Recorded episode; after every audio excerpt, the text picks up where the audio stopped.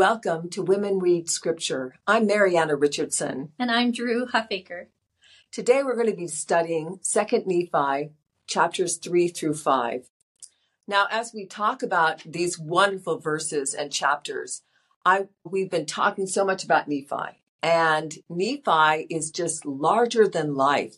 He just seems so perfect. And maybe there are people that you know that just seem so perfect. And then we find out about their lives. And oftentimes their lives might not be as perfect as we realize.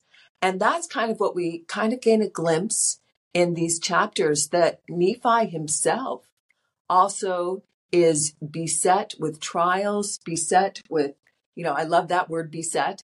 He has all things that we might feel too in terms of, I'm a terrible person. You know, I just keep on making mistakes. I should be perfect and I'm not. And we have these same revelations that Nephi has about his own life. And in some ways, I think it makes me feel a little bit better about my own life too. Do you have any thoughts on that, Dru? That is so true because we look at other people and we always compare our weaknesses and our worst parts of ourselves with the best parts of everyone else. So even Nephi, he was just a hero and such a great example to us in so many ways. He even struggled with his weaknesses and feeling like he had so many areas he needed to improve. But then he looks to the Lord for his confidence and um, overcomes those weaknesses through the Lord. And we'll be able to have that kind of discussion of how do we do that? How do we find that strength? How are we able to overcome those issues that all of us have in our lives. But as we start off, we also have Joseph. We've not really talked about Joseph because we have these two young sons that Lehi had. And I can't imagine how old, you know, Sariah was at this point. I was pretty old when I had my last baby and I keep it, but I didn't have them in the wilderness. So I oftentimes think of Sariah and what she must have suffered having these two two little sons while she's traveling in the wilderness. But we kind of mentioned about Jacob, but today we're going to be talking about Joseph. Yes, we are. And we're going to start off with Lehi pulling Joseph to him and sharing with him a prophecy that was given by Joseph, who was sold into Egypt. And so um, it's interesting. Where do we read about Joseph in Egypt? It's at the end of Genesis. It's in Genesis 50. Mm-hmm. But I also think it's interesting if you go to First Nephi 13 23. Um, we get a little glimpse of another place that we find out a lot more details about Joseph who is sold into Egypt.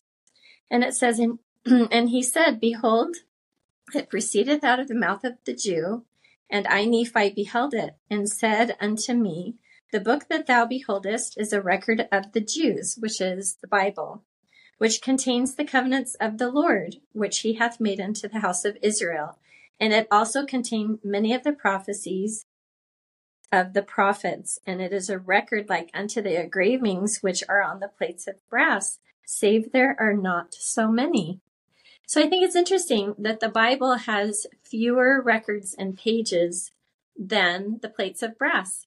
And he is sharing this more detailed prophecy of Joseph who was sold into Egypt off the brass plates. So I just thought that was a very interesting little little insight that we could have from the Book of Mormon. So as Lehi shares this prophecy of Joseph who was sold into Egypt with his with his youngest son that was born in the wilderness, Joseph, um, Joseph, who is sold into Egypt, prophesies of a choice seer who should come forth in the last days. And in this prophecy, you'll notice that there are four different Josephs that are mentioned. So there's Joseph who is sold into Egypt. There's Joseph, Lehi's son that he's talking to. There's Joseph Smith Sr. And there is Joseph Smith Jr. So if we uh, look at this insight, let me see here. If we go to Second Nephi chapter 3, verse 6 and 7, we see this prophecy. And it says, For Joseph, meaning Joseph, who was sold into Egypt, truly testified, saying, A seer shall the Lord my God rise up, who shall be a choice seer unto the fruit of my loins. Yea, Joseph truly said, Thus saith the Lord unto me, A choice seer will I raise up out of the fruit of the lo- thy loins, and he shall be esteemed highly among the fruit of thy loins. And unto him will I give a commandment that he shall do a work for the fruit of thy loins, his brethren, which shall be of great worth unto them, even to the bringing of them to the knowledge of the covenants which I have made with thy fathers. So Joseph has got a very important work to do in these last days. And uh, we learn several different things from this passage and this chapter. And as we read along, I want you to think about three different questions that can be answered as we read through this chapter. One is, what do we know about Heavenly Father and Jesus Christ because of Joseph Smith and what he taught? So think about that. How is your life different because of what the Lord restored through Joseph Smith? And what would your life be like if the restoration had not happened? So before we even get into this chapter, what would you say? What do we know about Heavenly Father and Jesus Christ that we don't, we would not have known without the restoration? Well, we have the wonderful first vision that helps us understand that both Heavenly Father and Jesus Christ are two separate beings and that they have a body. And I think this is something that a lot of religions don't believe in, but because of the vision of Joseph Smith, our, our wonderful prophet of the restoration, we do have that understanding. And yes. we wouldn't have that if it wasn't for the prophet. And it helps us to understand that he really is our father. Mm-hmm. We, we were created in his likeness, likeness and in his image. And it just helps us to understand and be able to relate so much better with our Heavenly Father in Jesus Christ. And so how uh, the, the second question is how is your life different because of the Lord of what the Lord restored through Joseph Smith? Well, I think of how my life is completely centered around the gospel of Jesus Christ and the restoration. And I can't imagine my life without the gospel mm-hmm. in terms of the things that I've done, but also um, why the why of my life is based on my testimony of the gospel. And it's interesting when we were serving as mission leaders to see people gain that same testimony and how understanding the why of why they were living, you know, the certain way, you know, what the purpose of their life was, that it completely changed the way they wanted to live. And it enabled them to find happiness in life that they had not had before. I love that. It gives us purpose, doesn't it? Definitely. It helps us to truly understand Heavenly Father's plan of salvation and plan of happiness for us. And it gives our lives purpose and meaning. And the last question is what would your life be like if the restoration had not happened? I don't want to think about. I don't even want I don't want to contemplate that. You know, um, as I was preparing for this podcast today, I thought, how many Christian denominations are there? If all we had was the Bible and we didn't have the Book of Mormon, we didn't have modern day revelation, where can we go to find the answers? And when I looked it up, thank, thankful for Google that we can just search for things. It says as of today, there's 33,000 sects, denominations of Christians that all believe different things. And part of the restoration is has helped us understand that there's a fullness of the gospel. There is a truth. There is, we can take all of those wonderful things that other Christian denominations believe and add to them so that we get the full picture of what Heavenly Father's plan is for us. So yes, we, we gain a lot, don't we, from the restoration and from Joseph Smith. You know, I think that is such a powerful point because we do talk about the fact that we have the fullness of the gospel of Jesus Christ. Right. And and I think that that doesn't belittle the other, other religions that No. believe in the Savior, but the fullness is what we have.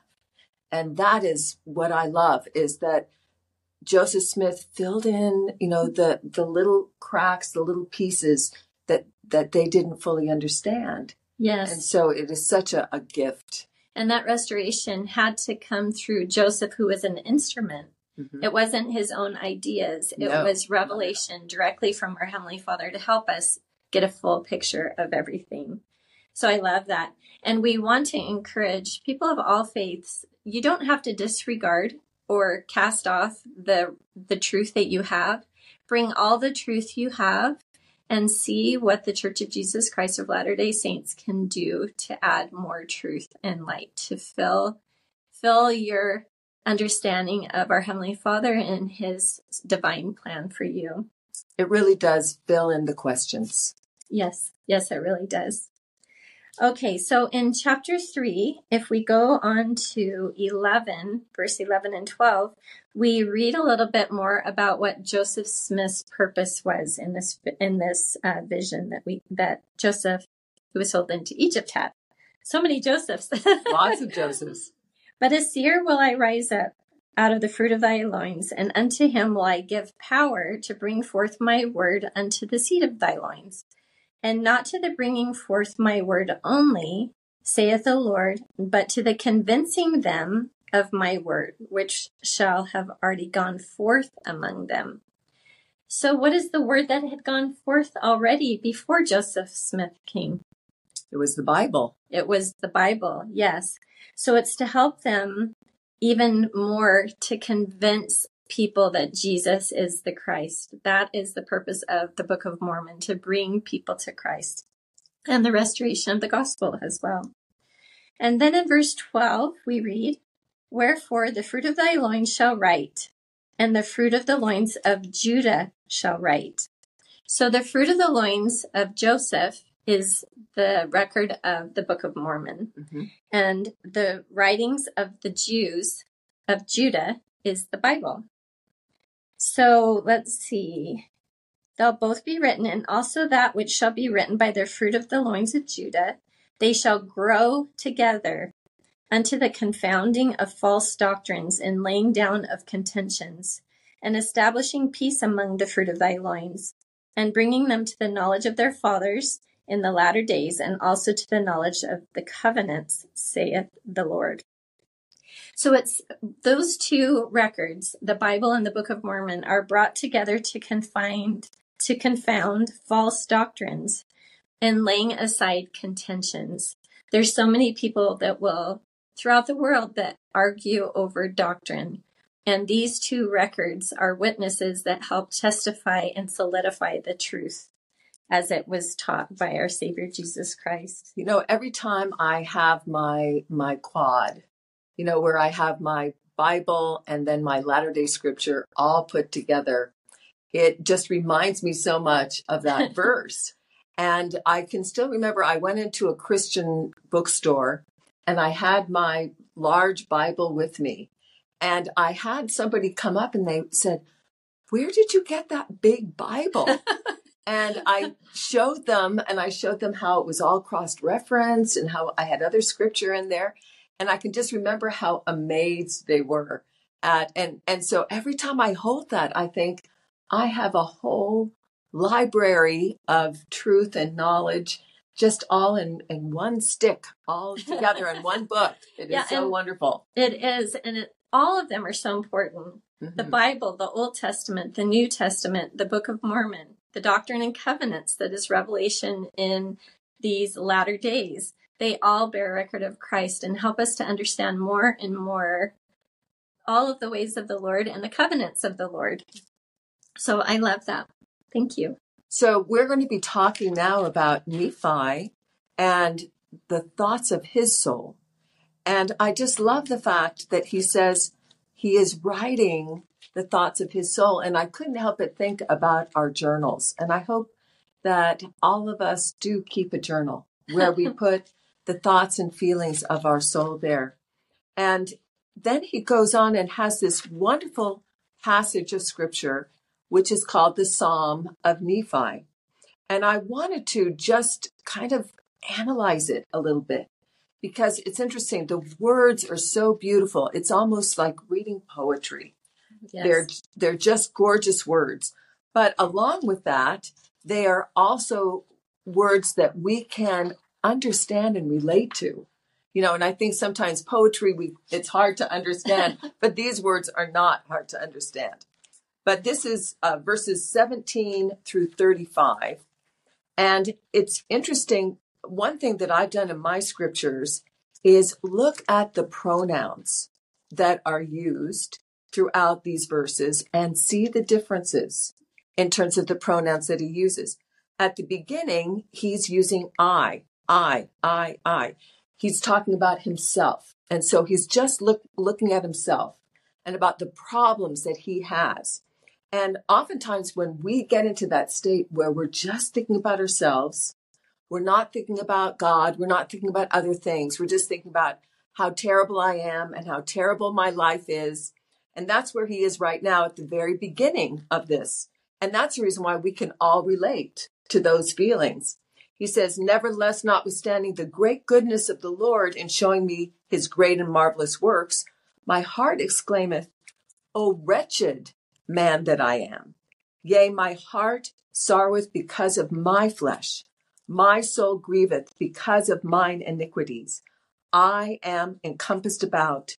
And then, and when I desire to rejoice, my heart groaneth because of my sins. Nevertheless, I know in whom I have trusted. So it's this all I, I, I, my, my, my, me, me, me. And, but things change when he says, Nevertheless, I know in whom I've trusted. Then, if you look at the next one, the next about five, six verses, the pronouns change. The pronouns change to he, where he's talking about all of the, the beautiful things of his God and what his God has given to him. And he said, My God hath been my support. He hath filled me with his love. He hath confounded my enemies. He hath heard my cry. So all of these is taking away the I and looking at the he, at his God. And I mean he as a capital H in this part. And then he has this kind of in between part where he kind of says, okay, I understand that I am weak. I understand that I am wretched. But if I believe in this great and glorious God that should affect my life. That should change me. And he says, Oh, then, if I have seen so great things, if the Lord in his condescension unto the children of men hath visited men in so much mercy, why should my heart weep and my soul linger in the valley of sorrow and my flesh waste away and my strength slacken because of mine afflictions? So he has this great epiphany where, you know, he goes from the I'm a terrible person, I'm a terrible person to acknowledging God and how God can help him. That he's right. On, on our own, we are wretched people, but through the strength of God, we can overcome that wretchedness. And then he says, Why am I angry because of mine enemy? Now, for me, that's pretty significant when we think of how Laman and Lemuel, his brothers, have tried to kill him time and time again. And so I, I wanted to ask you, Dru, have you ever had that experience where you had somebody that was just, you know, constantly kind of frustrating in your life and causing you always to have those feelings of, why are you persecuting me? Yes, I did. One time I had a neighbor a long time ago that um, I don't know what it was. We just didn't click. I tried to be kind. I tried to compliment her. I tried to do nice things for them. And it just didn't work. And I don't understand why, but I just tried my very best to pray for her and pray for our relationship. But for whatever reason, they just cho- chose not to see things the same way I was. So it is difficult if you have people that, for whatever reason, you just can't quite get along with or understand each other. And I think that's how Nephi felt about his brothers. He just really didn't understand why they were feeling, you know, those anger and hatred and I want to kill you. because he never felt that way towards them. But we kind of have a glimpse that, you know what, he he did kind of have a little bit of anger in his heart in terms of you can't help it. You know, the natural man when somebody's, you know, having those feelings against you. And yet he acknowledges that through the Lord's help, he has in the past and will continue in the future be able to handle those feelings. And then in verse 28 and 29, this is the epiphany. Awake, my soul, no longer droop in sin. Rejoice, O my heart, and give place no more for the enemy of my soul. So he acknowledges that these negative feelings are an enemy to his soul. And then he says, Do not anger again because of my enemies. So he's acknowledging that he has felt that frustration with Laman and Lemuel. But he says, Rejoice, O my heart, and cry unto the Lord. And then the last five verses is a prayer of rejoicing, a prayer of gratitude to his Lord.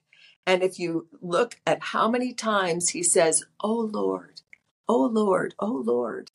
And it's because he is praying to the Lord and exactly saying, I love the Lord. And he says, Oh, my heart, and cry unto the Lord and say, O Lord, I will praise thee forever. O Lord, wilt thou redeem my soul? O Lord, wilt thou not shut the gates of thy righteousness before me that I may walk in the path of the low valley, that I may be strict in the plain road? O Lord, wilt thou encircle me around in the robe of thy righteousness? And I love this one because I thought of Lehi. When we talked about Lehi, Lehi in Second Nephi chapter 2, at 1 and 2, when we had those chains that Lehi oh. talked about, how uh, Laman and Lemuel were bound by chains, but he said, But I am bound and encircled by the loving arms of my Heavenly Father, my Lord. And he's saying the same thing here. And I think that he's just also remembering the words of his father. Oh, sure. So um, he goes on to say, Oh Lord, I have trusted in thee and I will trust in thee forever. And it's almost a covenant relationship that he's praying for, that he will, will not have those negative feelings ruin his heart anymore, but instead he will trust in the Lord and realize that the Lord, through the Lord's help, he can overcome all things. And I love that as you read through this, it just hit me that this is really our spiritual progression. When we first are in this world, we recognize we are sinners. Mm-hmm. We recognize all of our weaknesses. And then as we start to remember, God has always been there for us. He's always shown up for us. He was there when we were in sorrow. He, we, he was there when we were going through the wilderness. He's there to help us with our families. So like you said, we turn inward from being inward looking to outward looking to God. And then as we look and embrace him more and more, now it's awake my soul that that's all you're 100% in and now your focus is only on the Lord. I do want to also share just a, a quick story about this. The first one was um, my husband when we were dating, you know, just before we got married, we loved to read scriptures together. And one night we decided to share our favorite scripture. And I shared King Benjamin's address, but my wonderful husband shared this, the Psalm of Nephi. Hmm. And I can still remember him reading this to me with such fervor, with such, you know, feeling. And I have to admit, I think that's when I fell in love with him. and I knew that we were going to be together forever. So, because he really felt these feelings just like Nephi. Isn't so. that wonderful? So that might be a, a, great thing for us to do. Those of you out there that are looking for a spouse, oh yeah, this, read the scriptures and you will find it's romantic. Yes, it, and the thing that makes you more attractive to that person is because they love the Lord as much as you do. Oh, definitely. And that is a bond that will strengthen a family and a marriage greater than anything else. Is you know, that we're taught where it's kind of a triangular relationship, our relationships with each other and each of our relationships with God and all three of those together make the very best possible marriage that and family that we can have. Oh, I agree. The other thing that I just wanted to mention was I did have a problem where this, oh, wretched man that I am, where I would just say, I'm a terrible person way too often. And, you know, just be like little things, like I said something that I shouldn't have to somebody, or, you know, maybe I, um, you know, kind of was impatient with somebody or something like that. And, and I would say, oh, I'm just such a terrible person. And my daughter came up to me and said, Mom, why do you keep on saying you're a terrible person? And that was such a reminder to me that I think too often we beat ourselves up too often. And that's another thing that I think we can learn from Psalm of Nephi. Instead of focusing on the, oh, wretched man that I am, we need to focus on the end of yes. the psalm in terms of the way he found awake, O my soul, and then he felt encircled round about by the Lord's righteousness and his loving arms. And isn't that an important lesson? It's good that we recognize we have faults, but we're supposed to find those faults so that we can have those weaknesses become strengths. But we can't dwell on them. That is what Satan wants us to do. He wants us to focus on our inadequacies and not the strength of the Lord that can be manifest through us, even in our weakness. Mm-hmm. So I love that. As you were talking about things of the soul, I thought of Elder Rasband's talk that he gave that was just beautiful. Oh, it was beautiful. He was talking about during COVID and he was meeting online with a young woman. And um, he asked her, Have you ever spoken to an apostle before? And she said, No. And he said, Well, then ask me any question that you'd like. And he, he she asked him, What are the most important things that I should know. So to Elder Rasband, that meant to him what is most precious to him. And he went through a list, and I thought it was interesting. He said, It would be great to come up with 10 different things, but I'm only go- going to give you seven, and I want you to think about two or three other things to have the 10 and to think about what's the most important thing to you that you would want to share with someone. But the seven that he shared were that he loves God the Father and Jesus Christ our Savior. Second, that it's important that we love our neighbor. Third, like you just said, we have to love ourselves because you can't love your neighbor as yourself if you don't love yourself. Um, he talked about the importance of keeping the commandments, to always be worthy of a temple recommend, to be joyful and cheerful, and seventh, to follow God's living prophet. So those were the very most important things that he wanted to share with this this young woman. And I think that we need to think about what's really important to us. If you look at the choices you make every day when you wake up, what's the first thing that you think of? Is it I'm going to do something for myself?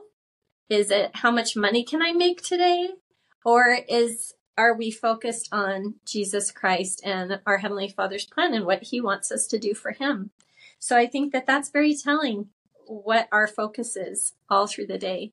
And if you find yourself focusing a little more on worldly things than we should, maybe that's a time that we can reflect and stop and focus on on Jesus Christ a little bit more that day.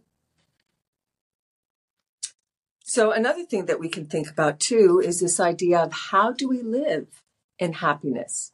You know, it's kind of hard sometimes. and uh, it's interesting because in chapter 5, especially verse 27, we have Nephi talking about how they lived in happiness. He says exactly, and it came to pass that we lived after the manner of happiness.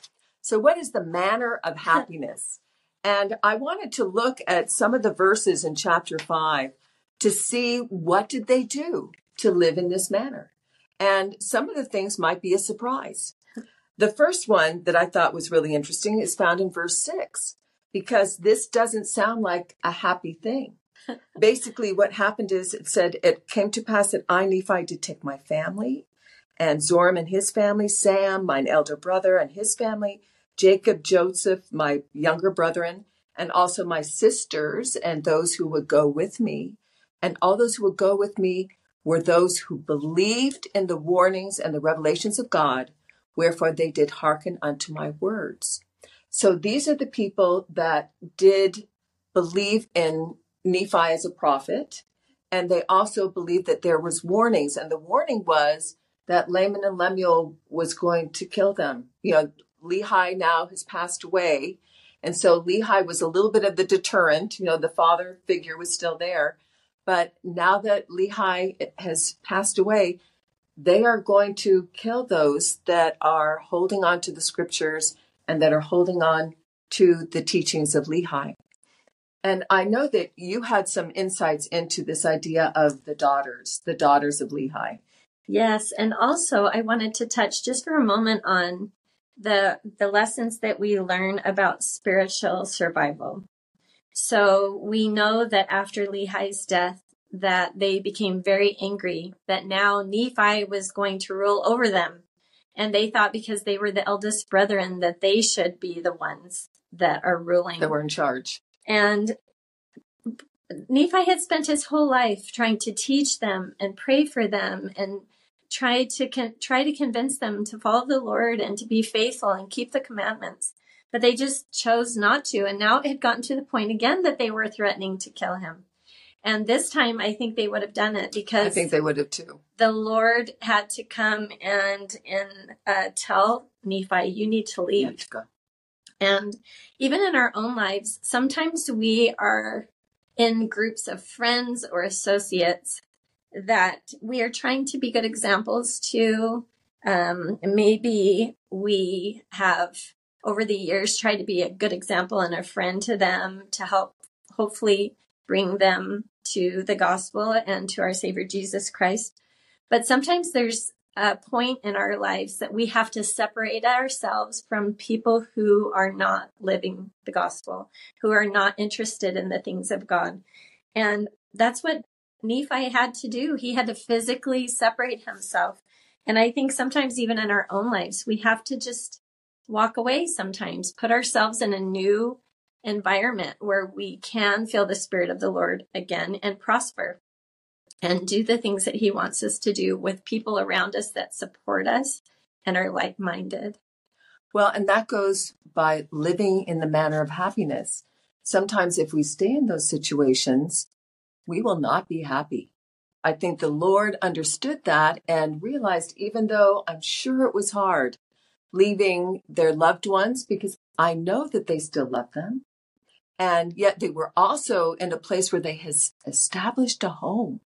And now they had to leave their home again. I mean, think how many times they had been called to leave their homes. And here they were leaving their homes again. I I love the new Book of Mormon videos that the church has released. And there was one that really touched me when they're showing this exodus of Nephi leaving with his family and all of those who would follow him. I thought of the little kids Oh, they, they love loved each other. They love their little and, cousins. This course. is their only friends that they have. And if their parents are not being faithful, they have to leave and they'll never see them again. And the video did such a beautiful job of showing that compassion and love that the little cousins had for each other. And I I don't think about the little kids and how it impacts them, but I I loved that um, that little humanity and that little um, that little epiphany of how hard it must have been for them as well. Well, and I think we get that insight in the Book of Mormon as to how generations are affected by our choices.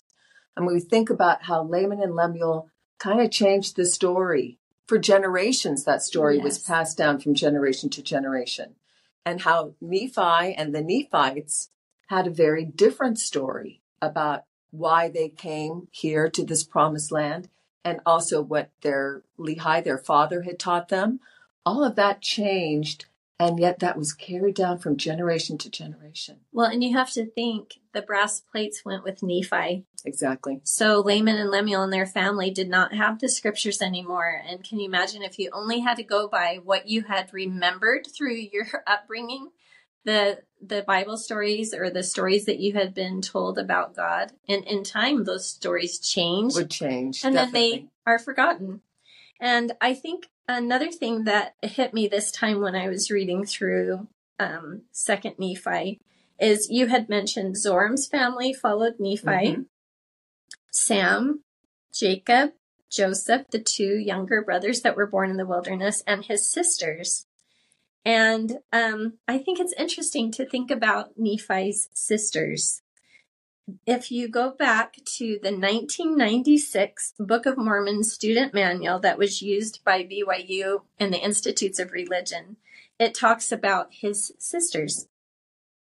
And this is the only specific reference in the Book of Mormon that Nephi had sisters as well as brothers, and that's found in Second Nephi. How many sisters there were, whether they were older or younger than Nephi, or what their names may have been, are questions not answered in our present Book of Mormon. However, the following statement of Erastus Snow, that was found in the Journal of Discourses, may provide some information on some of his sisters. So the prophet Joseph informed us that the that the record of Lehi was contained on the 116 pages that were first translated and subsequently stolen, and of which an abridgment is given us in the first book of Nephi, which is the record of Nephi individually, he himself being of the lineage of Manasseh, mm-hmm. but that Ishmael was of the line of Ephraim, and that his sons married into Lehi's family. So if Ishmael's family is marrying into Lehi's family. Nephi, Nephi has to have older sisters, right, or some near his age, and Lehi's sons married Ishmael's daughters. So the words that Ishmael's sons married into Lehi's family would seem to indicate that the two sons of Ishmael were married to Lehi's daughters, and thus to two of the sisters of Nephi. However, the sisters referred to in 2 Nephi chapter 5 verse 6 are evidently other sisters. Because the sisters mentioned here follow Nephi when they are separated from Laman and Lemuel, whereas the sisters of Nephi who were married to the sons of Ishmael evidently stayed with their husbands and joined Laman. So I have never thought about Nephi having sisters, some following him and some following Laman and Lemuel. And there's also no mention of where his mother goes. If he if she's not mentioned that she's leaving with Nephi, I wonder did she She might have passed away since yes. Lehi had passed away. She could have but passed away. Know. Or right. she could have stayed back hoping that she could teach them mm-hmm. and help encourage them. So it's interesting. We don't have we any don't mention know. of her. Mm-hmm. So, as we go on in chapter five, looking at the ways that we can live the manner of happiness, if we look at verse 10, it says, And we did observe to keep the judgments and statutes and commandments of the Lord in all things according to the law of Moses. And the Lord was with us, and we did prosper exceedingly. So, because of their obedience, they were blessed with prosperity. Even though they had left everything behind, they still were prospered by the Lord because they had followed his warnings and they had followed his revelations. And then in verse 12, it says, And I, Nephi, had also brought the records. So just like you mentioned, they are the ones that had the scriptures with them, which were engraven, engraven upon the plates of brass and also the ball or compass. So they had the Liahona also to help them, which was prepared by my father.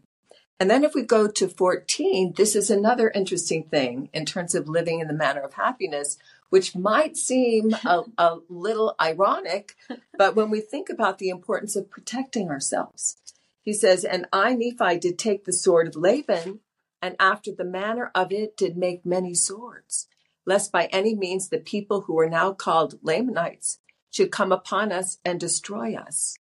And so they also, in terms of living in a manner of happiness, they made sure that they were protected.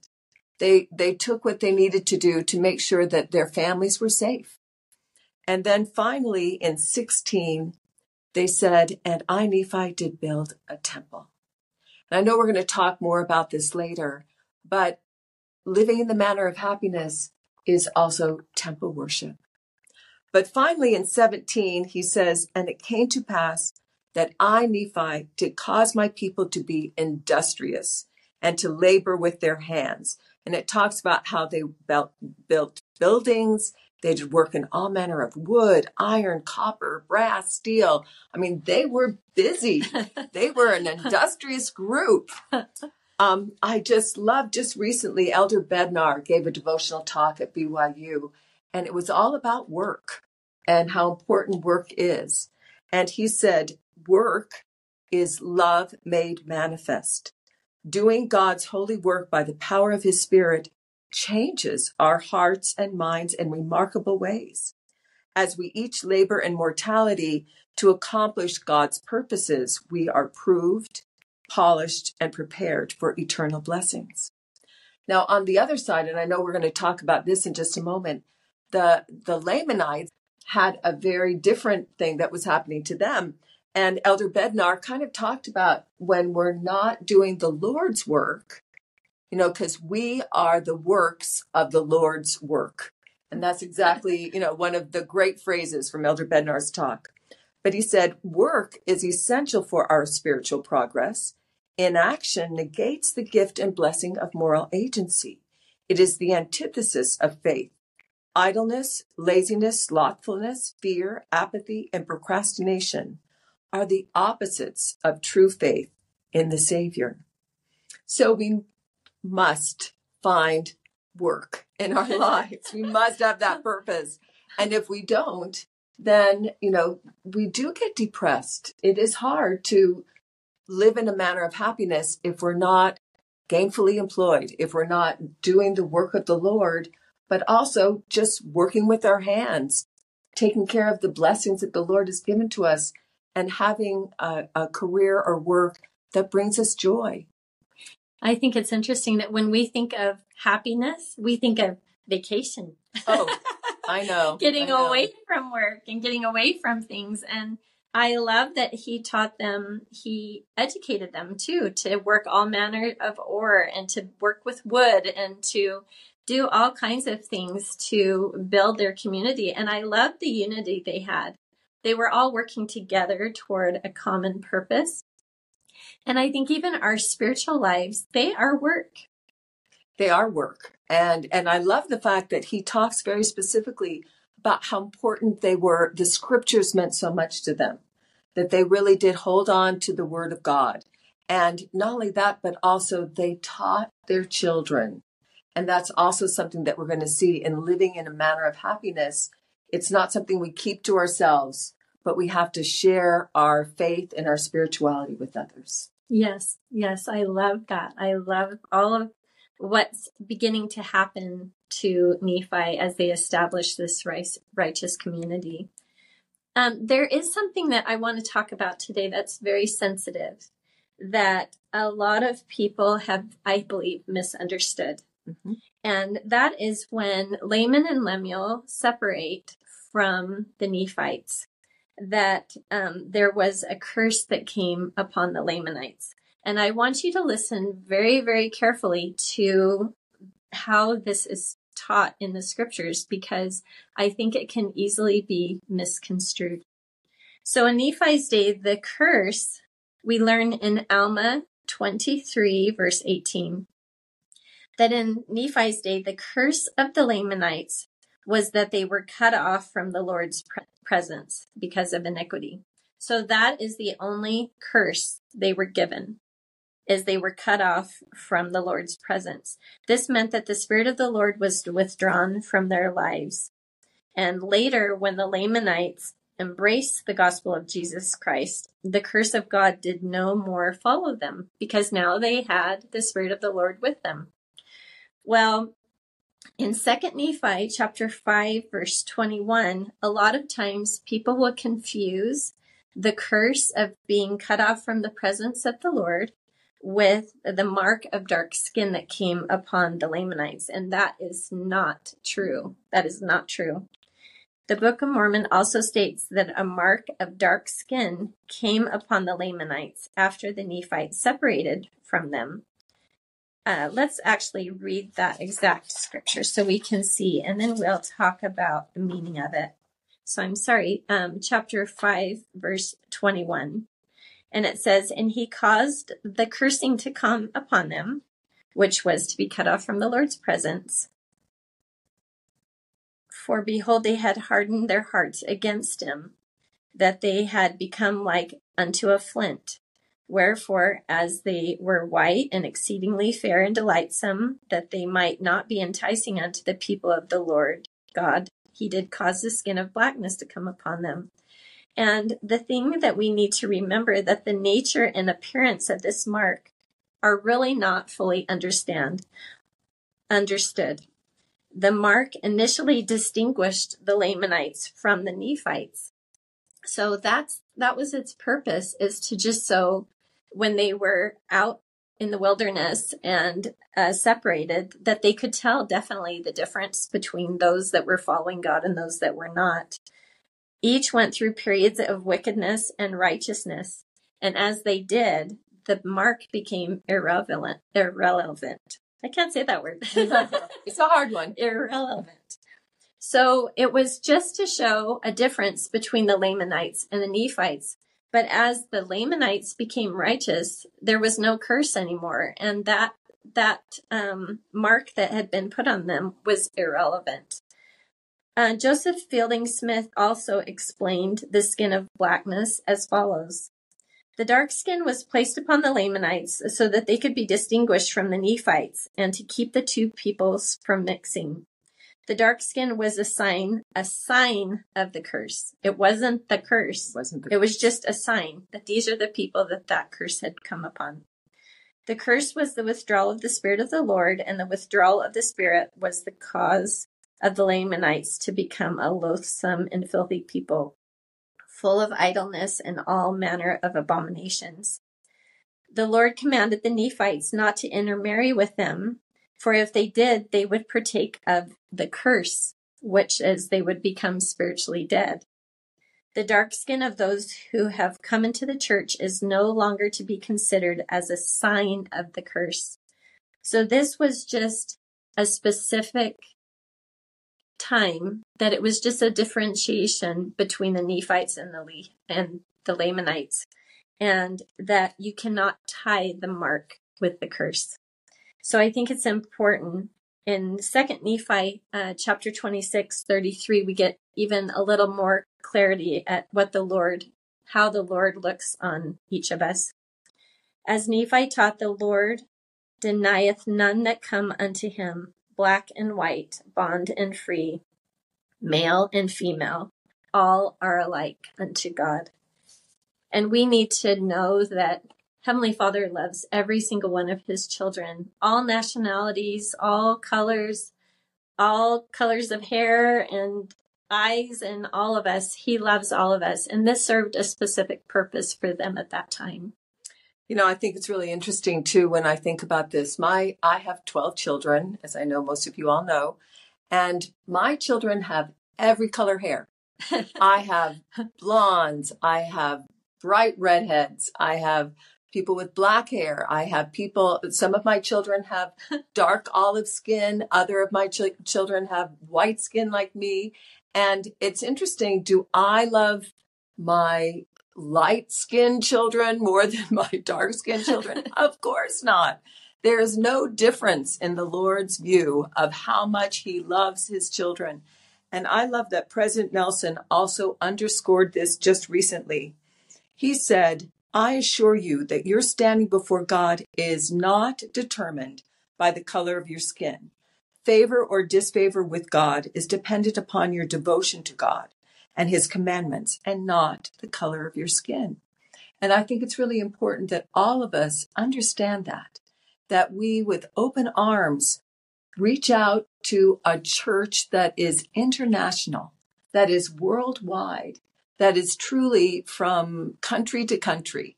And that as we do so, we also need to completely open our hearts to all mankind because of that. We do. And we need to look at our brothers and sisters as truly our brothers and sisters and love them and see them and embrace them the way that our Heavenly Father does. Our final point today is that of the temple. We talked about already about how in verse 16, Nephi and his people bringing happiness into their life built a temple. And it became the center point of their whole existence. And as I thought about that, I thought of how that should be the same in our lives. To truly find happiness in our lives as families and as individuals, that we go to the temple and go to the temple often. Um, John A. Widtsoe gave a wonderful talk about temple. He loved the temple. And he said spiritual power is generated within temple walls and sent out to bless the world. Every home penetrated by the temple spirit enlightens, cheers, and comforts every member of the household. The peace we covet is found in such homes. Indeed, when temples are on the earth, the whole world shares measurably in the issuing light. When absent, the hearts of men become heavy, as they said when the people of Enoch's day, Zion is fled. But Zion is coming, and Zion is coming throughout the world. I just love to see all of the temples dotting every nation. And it is just exciting to me to feel the joy of temples. I absolutely love and adore my time that I get to spend in the temple. It's the thing that gives us the spiritual power that we need to, through our covenants, to overcome this world. And as we gather Israel and prepare for the second coming, we need to be endowed from power on high to withstand all that will be coming and to uh, make sure that we are founded on Jesus Christ as we go forward. And the temple is a place that helps us remember Him. It's the place that we can focus on Him and the things that are really most important in this world. And the more that we go back, it helps us to remember, remember Him and to remember why we're here and gives us that extra strength to move forward. Well, going back to the beginning of our discussion, whenever you're feeling like I'm a terrible person, go to the temple, have a temple experience. I wanted to end with President Nelson's wonderful words.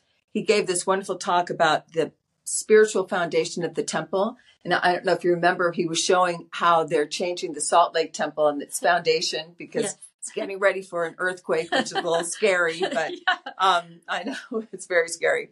It says, My dear brothers and sisters, when renovations on the Salt Lake Temple are completed, there will be no safe, safer place during an earthquake in this, than the Salt Lake Valley than inside the temple. Likewise, whenever any kind of upheaval occurs in your life, the safest place to be spiritually is living inside your temple covenants. So I thought about that, and this is our invitation to you this week Please, we invite you to find happiness in your life by going to the temple more often and holding true to the temple covenants that you make there. Dear sisters, we love you. We think you're wonderful, and we hope to see you next time. Thank you. Bye bye.